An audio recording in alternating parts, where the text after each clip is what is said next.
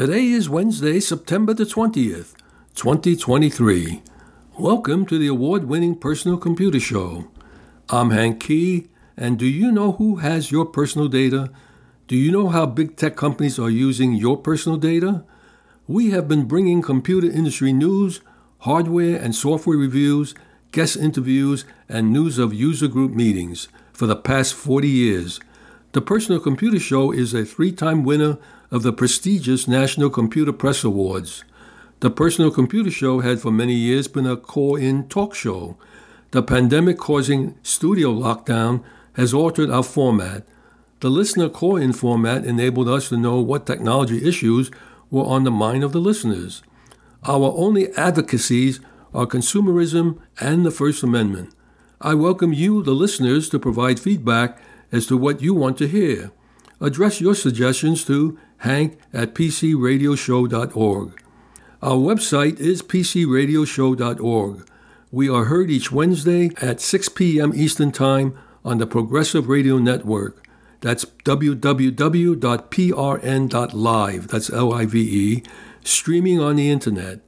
Podcasts of the program is available on p r n dot live on the Internet. You can leave us a message with your question or comment at hank at p c radio show dot org.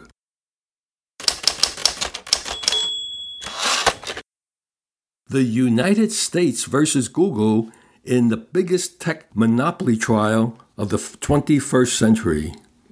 Google is headed to trial in Washington, D C, where it will defend itself over the Justice Department's claims that it abused its monopoly power in its search engine business. The United States government is taking on one of the world's most powerful companies, Google, whose parent company is Alphabet. A court battle kicked off last Tuesday in which the U S. Justice Department argued that Google abused its power as a monopoly to dominate the search engine business. It's the government's first major monopoly case to make it to trial in decades and the first in the age of the modern Internet. The Justice Department's case hinges on claims that Google illegally orchestrated its business dealings so that it's the first search engine people see when they turn on their phones and web browsers. The government says Google's goal was to stomp out competition. This lawsuit strikes at the heart of Google's grip over the Internet for millions of American consumers, advertisers, small businesses, and entrepreneurs beholden to an unlawful monopolist, said former Attorney General William Barr when the case was first filed in October of twenty twenty. Google abuses its monopoly power over search, Justice Department says in lawsuit. Now nearly three years later, with millions of pages of documents produced and depositions from more than one hundred fifty people, the case is going to trial. How the Internet is run is at stake. The government's case challenges how tech companies are able to amass power and control the products people now use daily in their lives. The outcome of the case could change how tech giants are able to do business and, in effect, how the Internet is run. Google controls around ninety percent of the U S search engine market. It puts together a massive legal team and brought on outside law firms to help fight its case. The company says its search product is superior to competitors, and that is why it dominates the industry. Google says if people don't want to use its search engine, they can just switch to another. People don't use Google because they have to. They use it because they want to. Kent Walker, one of Google's top lawyers and its president of global affairs, wrote an email statement. It's easy to switch your default search engine. We're long past the era of dial-up internet and C D ROMs. Echoes of the Microsoft case, which the government won. The last antitrust case of this magnitude took place in nineteen ninety-eight, when the Justice Department sued Microsoft. That trial centered around claims that Microsoft illegally grouped its various products together in a way that both stifled competition and compelled people to use its products. The judge ruled in favor of the Justice Department in that case, saying Microsoft violated antitrust laws and held an oppressive thumb on the scale of competitive fortune. The Justice Department case against Google is strikingly similar, and its lawyers are hoping for the same outcome. The anti-lawsuits of Google twenty twenty versus the case against Microsoft in nineteen ninety-eight. That case was about a monopolist tech platform, and the government won, said Rebecca Hall Allensworth, a professor at Vanderbilt Law School who specializes in antitrust law, and so everybody has viewed that as a kind of blueprint for how we might enforce the laws against the current tech giants. This is a real test of whether or not the theory works, Allensworth added. Google's exclusive deals with Apple and Samsung. The case against Google focuses on the company paying billions of dollars each year for exclusive agreements with phone makers like Apple and Samsung and web browsers like Mozilla, which runs Firefox. Those agreements let Google be the default search engine on most devices. The Justice Department say that by securing this position, Google has been able to box out smaller rivals. DuckDuckGo is one of those small rivals. It has centered its search business around privacy and ensuring users aren't tracked, unlike Google, which has long tracked users for targeted advertising. Kamal Bazbaz, DuckDuckGo's Vice President of Public Affairs, says she's glad this case is headed to trial. Google has used its monopoly power to block meaningful competition in the search market by putting a stranglehold on major distribution points for more than a decade. Bazbaz wrote in an email, so even though DuckDuckGo provides something extremely valuable that people want and Google won't provide, like real privacy, Google makes it unduly difficult to use DuckDuckGo by default. A three-month trial without a jury and the judge will rule. After the Justice Department filed its case against Google in twenty twenty, a group of thirty-five states, along with Guam, Puerto Rico, and the District of Columbia, filed a near-identical suit against Google. That suit will be tried with the Justice Department's claims and also be heard at the trial. Lawyers for the Justice Department are expected to cover the history of Google and how it became one of the most powerful companies on earth. Google hit with another lawsuit challenging its dominance. Two decades ago, Google became the darling of Silicon Valley as a scrappy startup with an innovative way to search the emerging internet. The Justice Department wrote in its initial complaint that Google is long gone. Witness lists haven't yet been released, but it's expected that Google C E O Sundar Pichai will testify. Top executives from other tech firms are also expected, including Apple's Eddie Q. Judge Amit Mehta will preside over the trial. He was appointed by President Barack Obama in twenty fourteen. It is a bench trial, so there's no jury, and Mehta will give the final ruling. The trial is slated to last about three months. If Judge Mehta rules in favor of the Justice Department, it's still unclear how he would sanction Google. It could be anything from fines to restructuring the company, which could ultimately affect how people experience the internet.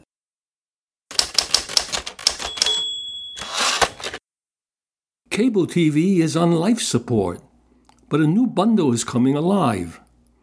Disney and Charter's historic agreement has introduced a new kind of cable bundle, and it could be the thing that saves cable T V or destroys it. A new kind of cable bundle has arrived, one that will unify two increasingly costly bills, Charter Spectrum Cable and Disney Streaming Services, into one. It's the kind of move we all would have loved cable to make ten years ago, when we all subscribe to cable. This is exciting news, but for a rapidly shrinking audience. This bundle is the surprising result of a protracted dispute between Charter and Disney. Earlier this month, Disney-owned channels on Spectrum went dark.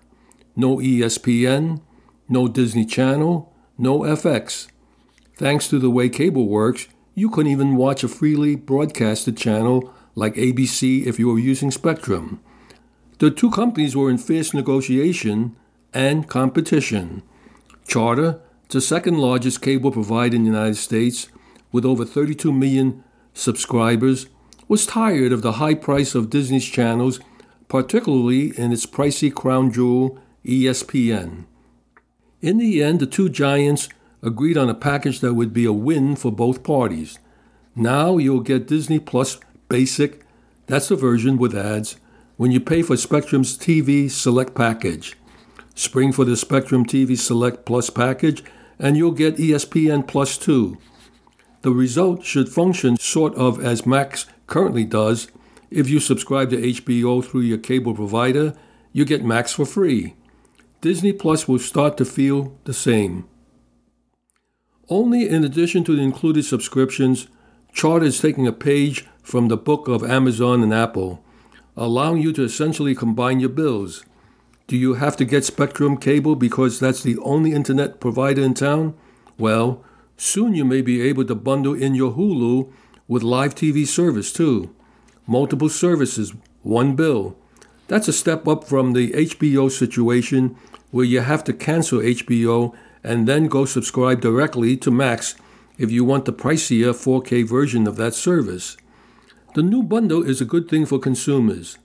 forty-two percent of Americans are paying for a subscription, so this new style of billing from Charter would mean one place to go and to see the subscriptions and call add-ons when necessary. For Charter, this deal was all about trying to save its industry. Obviously, companies have been a little reluctant to embrace this style of subscribing. Streaming services want your money and were perfectly fine with you forgetting about how much you forked over. But cable is changing. Its power has waned. The reason Disney agreed to this historic with Charter in the first place is because it needs to keep collecting lucrative cable fees until it figures out what to do with E S P N. That's why it happily let Charter dropped some of its smaller networks, like Freeform, the channel formerly known as A B C Family. For Charter, this deal was less about the value adds of Disney Plus and E S P N Plus, and more about trying to save its industry. At an investor conference in New York, after the announcement, Charter C F O Jessica Fisher said the following: "It could stabilize the floundering pay T V industry, particularly holding on to E S P N rights. You couldn't move to a new transformation model without E S P N. We were willing to accept their sort of market rate increases, but it was really because we knew they had that linchpin asset and we needed them to be a first mover to get us into this transformational model. And it could be a very transformational model. If other major streamers like Paramount, Peacock, and Starz were offered through the same bill like you pay for your cable, it might bring them more subscribers and give cable a little more time, but it won't help with the two largest streaming services, Netflix and Amazon Prime Video. They don't have any linear broadcast channels to put on cable. Neither company really needs the cable companies and their bundles, which is a shame because while the new cable bundle might not save the cable industry, it's going to make things a whole lot more convenient, provided you're still one of those increasingly rare people, the one still subscribing to cable television."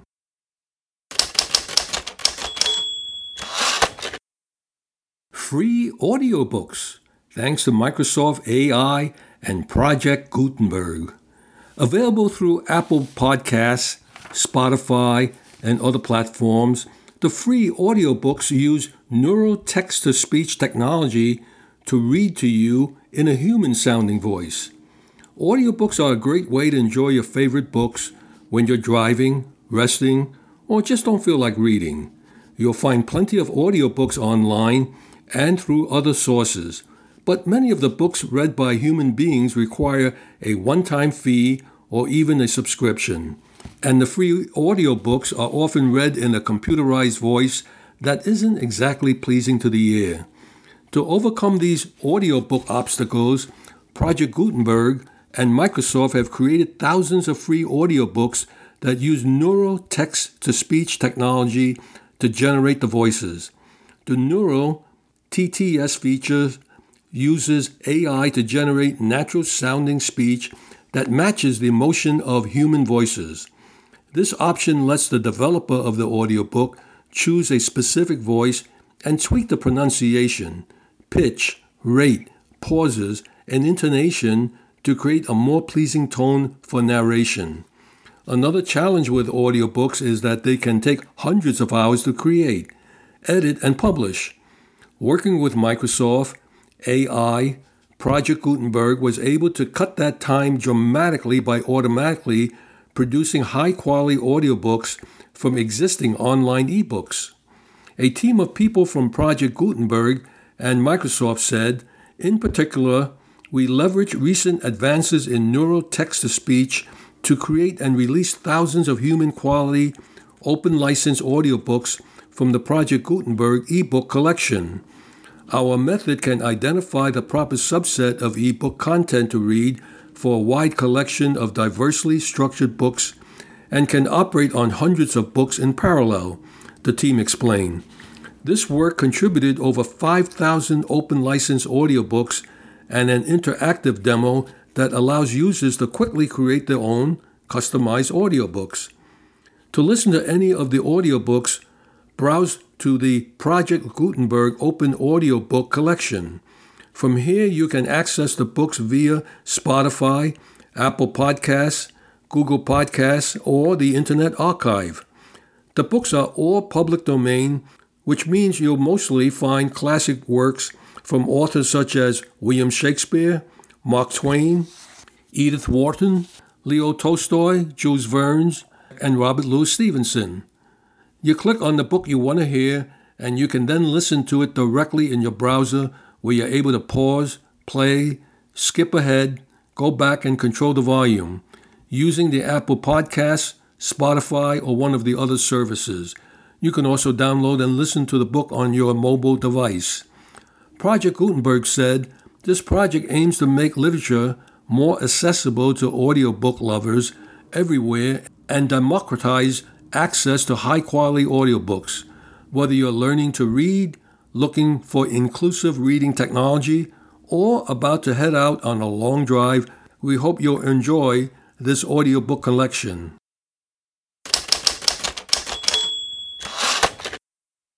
Apple's iPhone fifteen U S B C choice is baffling.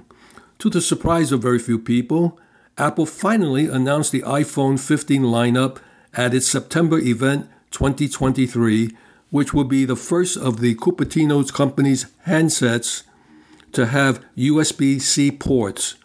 But there's a major catch. While the adoption of the popular U S B C port, which is used in a huge variety of tablets, smartphones, and laptops, with the new iPhones is certainly welcome, the reveal that the standard iPhone fifteen's U S B C port will use the U S B two point oh standard, which was first introduced way back in two thousand one, not the latest U S B three point two. Apple's decision to put twenty-year-old hardware in an expensive modern smartphone is really initially baffling. Well, until you realize that for a start, it seems that Apple's embracing of U S B C in the new iPhones isn't through choice, but because in twenty twenty-two, the European Union passed legislation to combat significant amounts of electronic waste caused by unused charges and the inconvenience suffered by users who need different cables for different devices. By including U S B C, but using very old tech, it really feels like Apple's only begrudgingly dropping its proprietary Lightning ports. So it feels like Apple is essentially saying that if you want a new iPhone with decent data transfer speeds, which is important if you want to move photos from your iPhone to MacBook, for example, then you're going to have to spend more money on a more expensive iPhone model. Interestingly, the Lightning port of previous iPhones, including the iPhone fourteen, supported data transfers of around four hundred eighty megabits per second, the same as the U S B two point oh port in the iPhone fifteen. This might be another hint at Apple's reasoning, as it may not want its previous insistence on using the Lightning interface to appear like it was disadvantaging its customers. What makes the U S B two point oh tech inside the new iPhone fifteen look even more outdated is that Intel has announced Thunderbolt five, the next generation of U S B C interface. According to Intel, Thunderbolt five will have a potential max speed of a one hundred twenty gigabits per second, a huge increase over U S B two point oh, and potentially up to twelve times faster than the U S B three point oh ports of the iPhone fifteen Pro models. Thunderbolt five will also be around three times faster than Thunderbolt four, which tops out at forty gigabits per second, and six times faster than U S B four. We're still a while away from seeing Thunderbolt five compatible devices with Intel-based P Cs and laptops, likely supporting it in twenty twenty-four with Intel's upcoming Meteor Lake processors.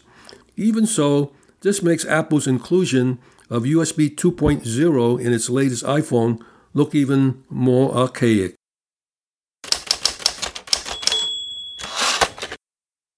Coca-Cola is using A I to generate a new soda. Let's hope they didn't train the algorithm to give us a new Coke. A I is just about everywhere lately, but nobody expected it to be used as a salvo in the ongoing cola wars. Coca-Cola, however, has other plans as it just launched a new flavor co-created by artificial intelligence. The company's calling it the soda from the future, and it's available for a limited time in both regular and zero-sugar varieties. It's called Y three thousand, which is certainly a futuristic-sounding name, though it calls to mind Skynet and its army of evil Terminators more than a refreshing beverage.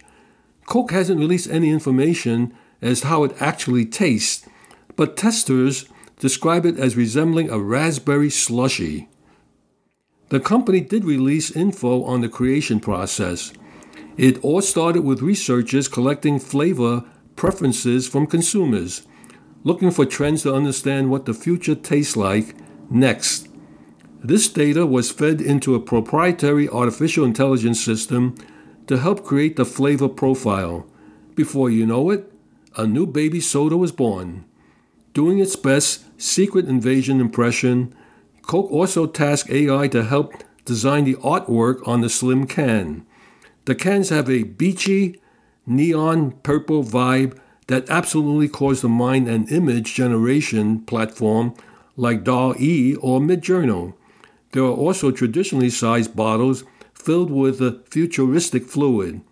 Y three thousand is described as a limited edition flavor, but Coke hasn't said when the soda would head to the scrap heap to join other futuristic foods like Dipping Dot's freeze-dried ice cream and the transparent and ugh, crystal Pepsi. It should stick around through the fall, though as Coca-Cola also announced a partnership with luxury streetwear brand Ambush to release a Y three thousand-themed clothing collection later in the season. We did not need a new Coke. We'll see if we need a Y three thousand cola. It looks like I'm not anxiously awaiting to have this new soda available that resembles a raspberry slushy.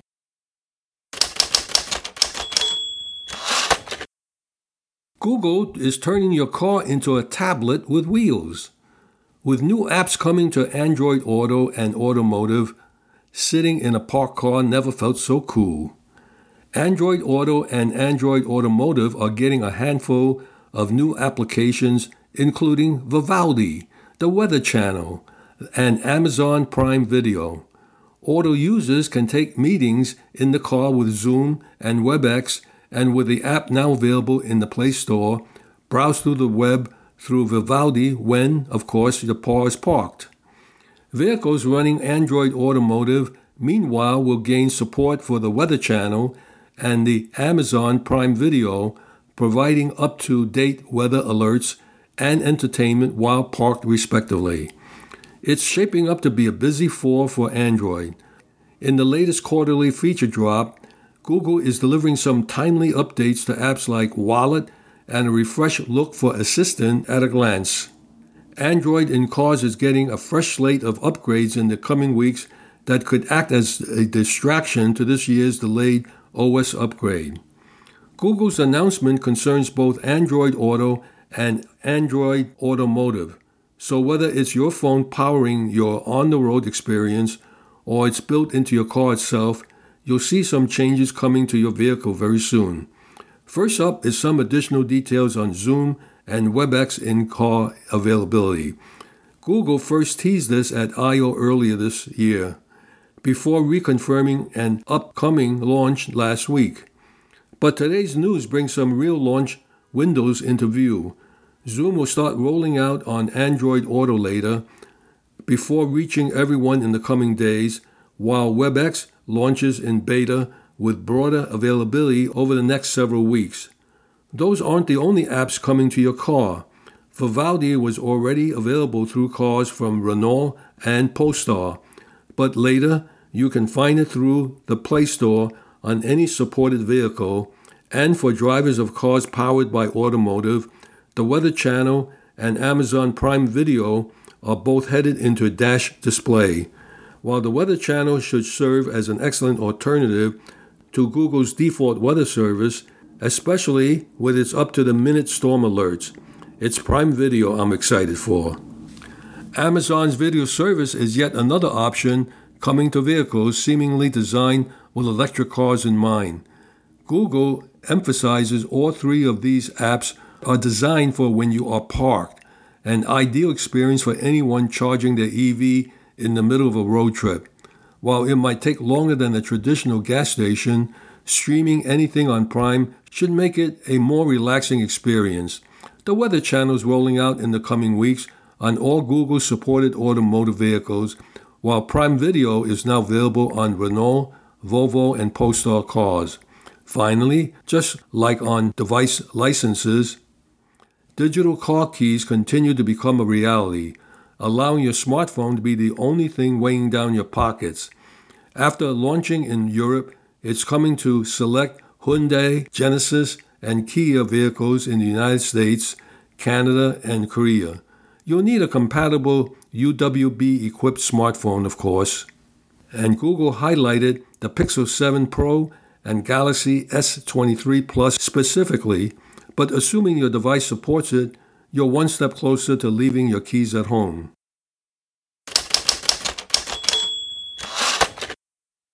Presenting the I T Pro Series with Benjamin Rockwell. This is Benjamin Rockwell, and now it's time to talk about I T and the workplace. Let's talk about computers and technology and how they impact us. But even more importantly, this time, I want to talk about the I T professionals and all of the different nerds that are working in your company. And I'm going to be very straight up uh, with you on some of the items I'm going to list off in this. And this is all about a recent survey that talks about why I T professionals are moving on. I will tell you, when I looked across this list, I realized this is pretty accurate. It's it's kind of on the scale of, well, first off, it, many of these different items I have personally used or considered in my decision-making for moving on. And it's going to be up to a lot of the different management to think about I T folks a little bit differently. For starters, they're nerds. These these nerds are far more of processors, mental processors in all of the things that are going around. It is easy to upset a nerd. You may not be aware of this because a lot of nerds do not show this. They have, over the years, they've been picked on and bullied, and they have faced a lot of ostracism for being a nerd. And people say, oh, you don't know what's going on. You don't understand this. Uh, well, no, we do understand it. We've processed it, hyper-processed it, fold, spindled, mutilated it all in our mind. And we've gone through these different things. And some of these, yes, are personal, and some of these are really only addressable by management. So let's go through these. Lack of salary increase or earnings increase, and I, I definitely have moved on from positions for that. Lack of career and promotional prospects. Yes, Uh, uh, need new challenges. Yes. So all of these, yes, these are easy ones. These are more of a personal basis. This next one, however, is strictly targeted at management. Lack of leadership and vision. And part of leadership is listening to those people who are down below you. The, this is all a matter of listening to the people who are on the front lines and know how I T works. If you ignore I T, if you ignore all of the complaints that they have, that, that they say, oh, we need to fix this, we need to fix that. There's this problem over here. There's that problem over there. We need to do this, that, or the other thing. If you ignore all of those, you're not being a good leader. So uh, working environment and company culture, and sometimes that could be a matter of the boss going, oh, it just, it, and I'm, I'm using just the nerd as the, the, the placement here. Oh, he's just a nerd. You can ignore him. No, nerds have feelings too. We, we keep them bottled up. A lot of us are, uh, there are portions of our lives which we are introverts on. Um, I'm underutilized in my current role, uh, you know, at, at the company. Okay, sometimes that happens. Usually it's not so much overutilized or underutilized. Rather, it's it's usually overutilized, which comes in a little bit later in this list. Lack of exposure to the latest tech products. That is a, that's a key thing.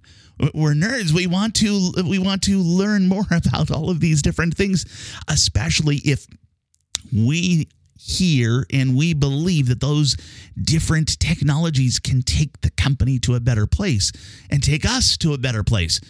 We're excited. We're we're we're very much, even though we may not be that black hat hacker, we're still hackers. We still want to poke and prod, and we want to learn. Amongst all of these other items, to pursue a better work-life balance. And yes, the, the nerd has a different work-life balance concept in mind, but it's still there. And then there's underappreciation and being overstressed and overworked. So how can you address some of these things? How can you approach the nerd that's coming along to fix your computer? You can approach them with friendliness, with kindness. Some of the best people and some of the worst people that I remember over my career wasn't how we treated uh, the computer situation, how we dealt with the computer sa- situation that was in front of us. It was how the people treated us. I will tell you, there, there was one person who, I'll just say, Uh, I'm going to simplify it because it was peppered with a number of different, uh, from, from Star Trek, more colorful metaphors. You may know what that means. You may not. But uh, it was a matter of just fix the stupid computer, except it wasn't. Yeah. So you get the idea there.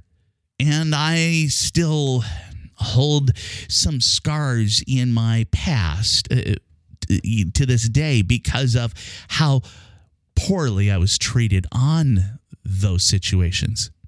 But I also have some healing por- uh, portions, experiences where somebody came along and said, hey, I don't know what's going on here. I don't fully understand this. Can you teach me? Can you help me understand? And can you help me fix this? I will tell you, those people I remember with fondness.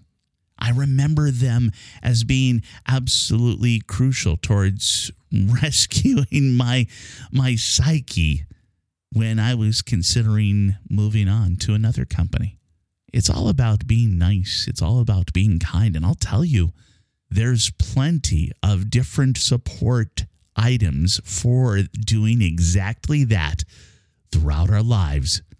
I want you to remember those items the next time you deal with someone from I T. This is Benjamin Rockwell. Back to you, Hank. Thank you, Benjamin. A STEM graduate, first job in the I T industry. Jerry, a graduate in computer science, talked about his role as a first-year I T worker at a prominent big tech company. When asked about the impact of his education on his job, Jerry highlighted his problem-solving ability as one of the key skills he developed during his studies. According to Jerry, his education has equipped him with the knowledge and tools necessary to approach and resolve complex issues that arise in his role. Whether it's finding innovative solutions, debugging code, or optimizing software performance, Jerry's problem-solving skills has proven to be invaluable. He credits his education for providing him with a strong foundation and the ability to tackle intricate problems effectively. In addition to problem-solving, Jerry emphasized the importance of collaboration and teamwork in his role. He mentioned that his studies prepared him to work efficiently in cross-functional teams, enabling him to collaborate with colleagues from diverse backgrounds. Jerry's ability to work well with others and contribute to the overall success of the projects has been a crucial aspect of his job. I started working a little over a year ago. I graduated with a computer science degree. The classes I took that were most beneficial to me probably would be computer organization and architecture, um, because that gave me a better understanding of low-level details of how computers operate. I don't use it in my daily job, but it widens your understanding of computers, and maybe if you want to venture into that area, help you understand that. Another course I took that was very beneficial was software engineering. We did several group projects that we worked on a whole semester with about four people. And in that class, we learned about different methodologies, whether it's waterfall, agile. Um, I found that in the interviews, the interviewer often asked about that, and they wanted to see evidence that you worked in a team before hiring someone as a, a new graduate, and they wanted to hear about projects you did. And it's if you can do solo projects, that's great, but they really look for team projects because it shows you're able to communicate with other people. It shows that you're able to take initiative and work on it outside of class, maybe um, put in some extra hours. Like for me, that class, I enjoyed it a lot because I was building an app that I enjoyed making and I was learning a lot. And I would work on it like whenever I had free time because um, I wanted to be the best I could make it. And in that class, I got to work with other people. And the communication part is was pretty critical because we were working, it was at the time classes were like you meet one day a week and you're online other two days a week, so it showed you could work in a remote environment. To some extent, we did see each other, but and then at the end of the day, if you had a workable project that you could show, or maybe you had a video you could show your interviewer, point them to a website, that was really good because they could see that you took something from an idea to an end product that was usable. Some other courses I took, um, I took a big data class. I really didn't enjoy it too much at the time, but it provided uh, wider exposure to other areas of computer science. It was a lot of query writing and optimization. And what I really took away from that class is you learn to work in different cloud architectures. Like in that class, it was mostly A W S-based, so we got hands-on and we signed up for a free account there and uh, learned about some of the different components of A W S. A W S is huge, but in that class you got some hands-on experience with it. In like another one of my classes, we built an app using Google Cloud, and that uh, was good because it shows, it helps you get an understanding of how things work in the cloud because everyone's moving to the cloud now. If I were mentoring someone that's in high school, I would say to try different classes, find what you enjoy, but understand that you have to take it at the right pace. Because when I was in high school, I took computer science and I burned myself out. I took the class and I, it was self-paced and I, I completed it like in one-fourth of the time it's supposed to take. So I took it and I enjoyed it, but then I kind of gave up on it because I was burnt out. But I came back to it later. So someone in high school, I would say it takes a lot of Uh, self-interest and motivation for computer science because you can take the class and you might enjoy it, but you can also, that's the great thing about computer science is you can build your own app or your own website and learn on your own. You don't have to, you're not confined by just learning what's in the textbook or in the lesson plans. There's plenty of information online. If you, maybe the course is about making a website, but you want to learn how to make an app or how to do something else, you can always find new projects to make and try different areas to see what interests you and you, you have to be passionate about it, or else you'll burn yourself out, you'll hate the job. But at the end of the day, if you enjoy building things and you find it interesting to pro- find problem solving, you might enjoy a career in computer science. Python is, is an interesting language because it's it's taught in so many places because it's it's easy to pick up because it's almost like English when you're reading it. With my job, we, we don't use much Python. It it could be a good introductory course, but for what I do on a day-to-day is I'm working on back-end computer system. Yeah, there, there's so many areas you can go into. For for tech support, like we are, at the end of the day, we are building a product for real customers, so we want to support their needs. Sometimes we'll have requests that come in, but we're building the system that customers use. So we have to take their, their ideas into account, but we want the system to be easy for them to use. It's not just getting on a call with a customer and showing them how to use the application. Like you have to you have to do research, understand what the customer wants, and oftentimes they don't know what kind of problem they need to be solved or what the final solution should look like. Um, so you get to uh, build a system, and like for my job, I don't interact much directly with the customer. I work with my teammates in building the, the product. We have requirements that come in and we work on the system. But there's the lots of jobs in computer science. It's it's a wide area. Um, there's big data, there's artificial intelligence, there's computer engineering, there's systems design, um, there's web design, there's app development, there's so many areas. And how close to your, you are to the customer depends a lot on your role and the company size. Like a larger tech company, you, you might not work directly with the customer. You may have tickets that come in, but if you're in like a small startup, you might have to wear all hats. You may be getting on a call for a customer, you may be running business deals, you may be showing them how to use the app, or you may be the designer as well. Yeah, communication is very important, especially today. People work remote quite a bit and online. I took a technical writing class in college that was very beneficial. You had to like write precise procedures and instructions and manuals, and kind of makes you appreciate like how much effort goes into that. Um, for communicating with people, I found that with between teammates, promptness is very important. When you work communicating with customers, a lot of times you have to put a lot of thought into it. It has to be well tailored because you're talking to someone that's outside of the company, and you You have to be careful what you say because you don't want to make false promises on what the product can and can't do. With teammates, promptness is very important, and just brainstorming when you're online. It doesn't have to be a well-written message between teammates. You can just be going back and forth like a normal conversation, but with customers, you want to have a, a well-written response. And with virtual communication, sometimes you're talking to people who are on the other side of the world or different time zones. So if you can get back soon, that's good. Maybe when they're online, or if not, that's, that's fine. You can. Oh, com- communication is very important, uh, especially with software engineering. Thank you, Jerry, for sharing your experience and perspective as a first-year worker in the I T industry.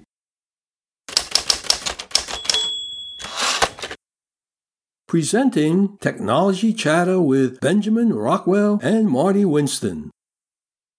Marty Winston joins me now. And Marty, what do you have for us this week? Oh, I have something for the garage. Is this fun?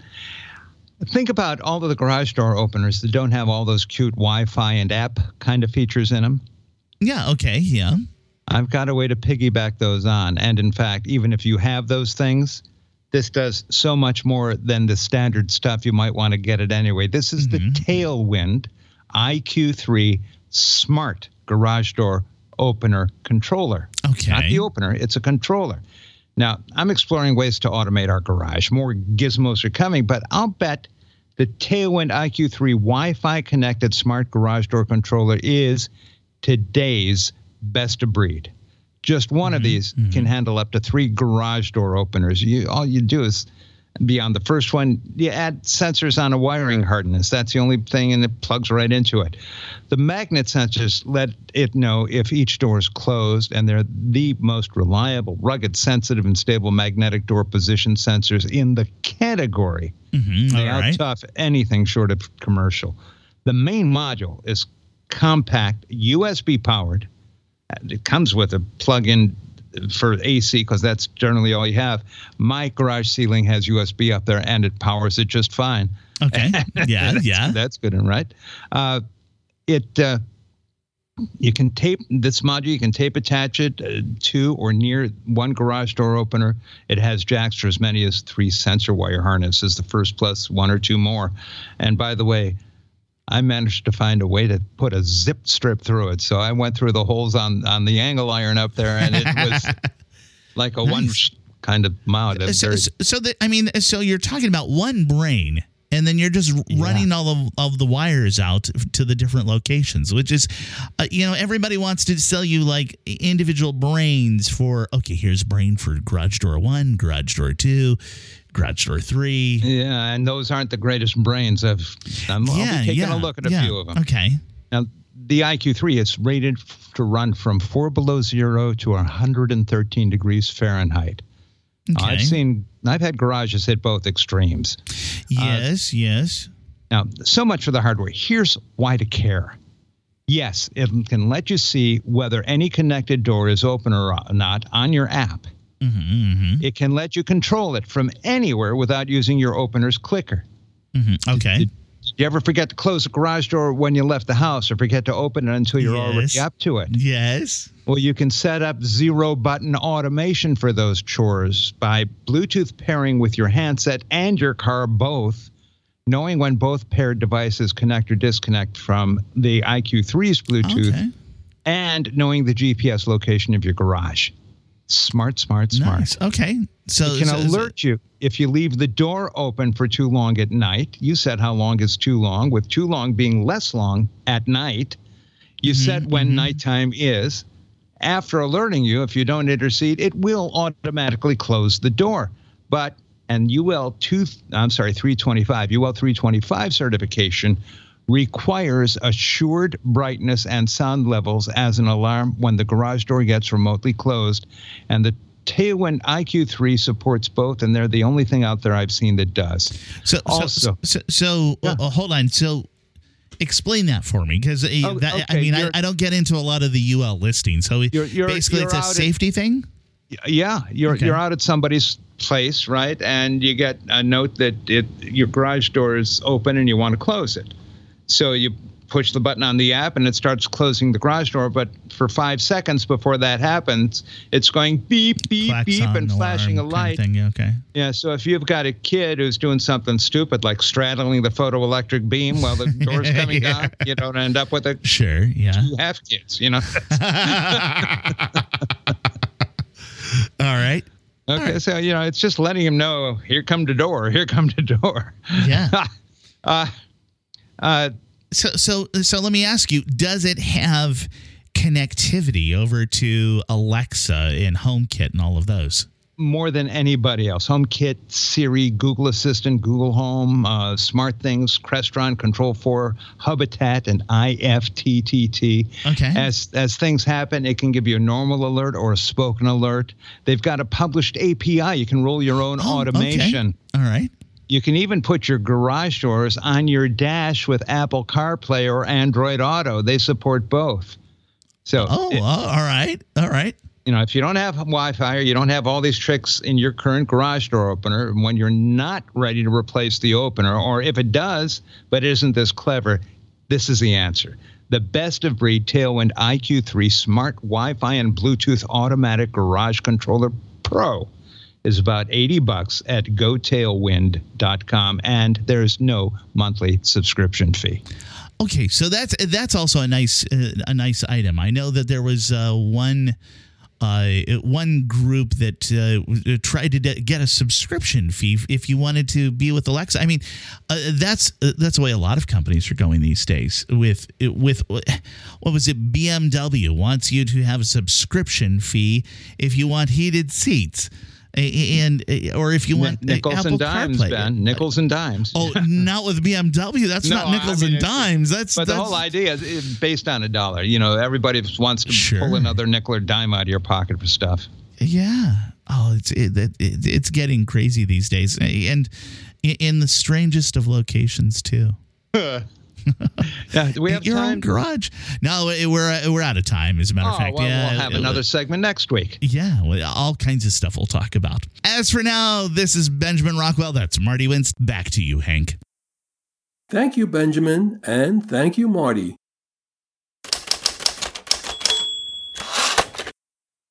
Public service announcements. Computer Club meetings in the New York, New Jersey, and Connecticut tri-state region. Log on to the club website for more information on remote meeting I D. The Brookdale Computer Users Group has a meeting Thursday, September the twenty-eighth. Meeting time is seven p.m., online virtual meeting via Zoom. Their website is b c u g dot com. The Amateur Computer Group of New Jersey has their meeting on Friday, October the sixth. Meeting time is eight p.m., online virtual meeting via Jitsi. Their website is a c g n j dot org. Tech Ed Connect meets Thursday, October the fifth. Meeting time is seven p.m., online virtual meeting via Zoom, and their website is w p c u g dot org. The Kings Bite Computer Club meets Tuesday, October the tenth. Meeting time is seven p.m., and they meet at the Park Plaza Restaurant, two twenty Cadman Plaza West in Brooklyn.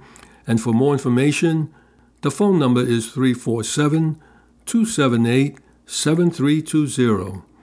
The New York Amateur Computer Club meets Thursday, October the twelfth. Meeting time is seven p.m., online virtual meeting via Zoom, and the website is n y a c c dot org. The Long Island Macintosh Users Group meets Friday, October the thirteenth. Meeting time is seven p.m., online virtual meeting via Zoom, and their website is limac dot org. Happy computing!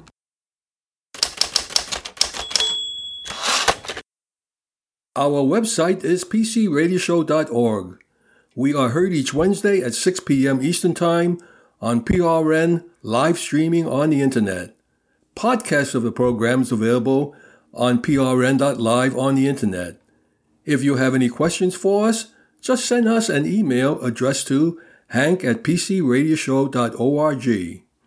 In the meantime, stay in touch and remember to do regular backups. I'm Hank Key, and on behalf of Michael Horowitz, Benjamin Rockwell, and Marty Winston, we thank you for listening. Stay safe and healthy till we meet again, same time, same station next week.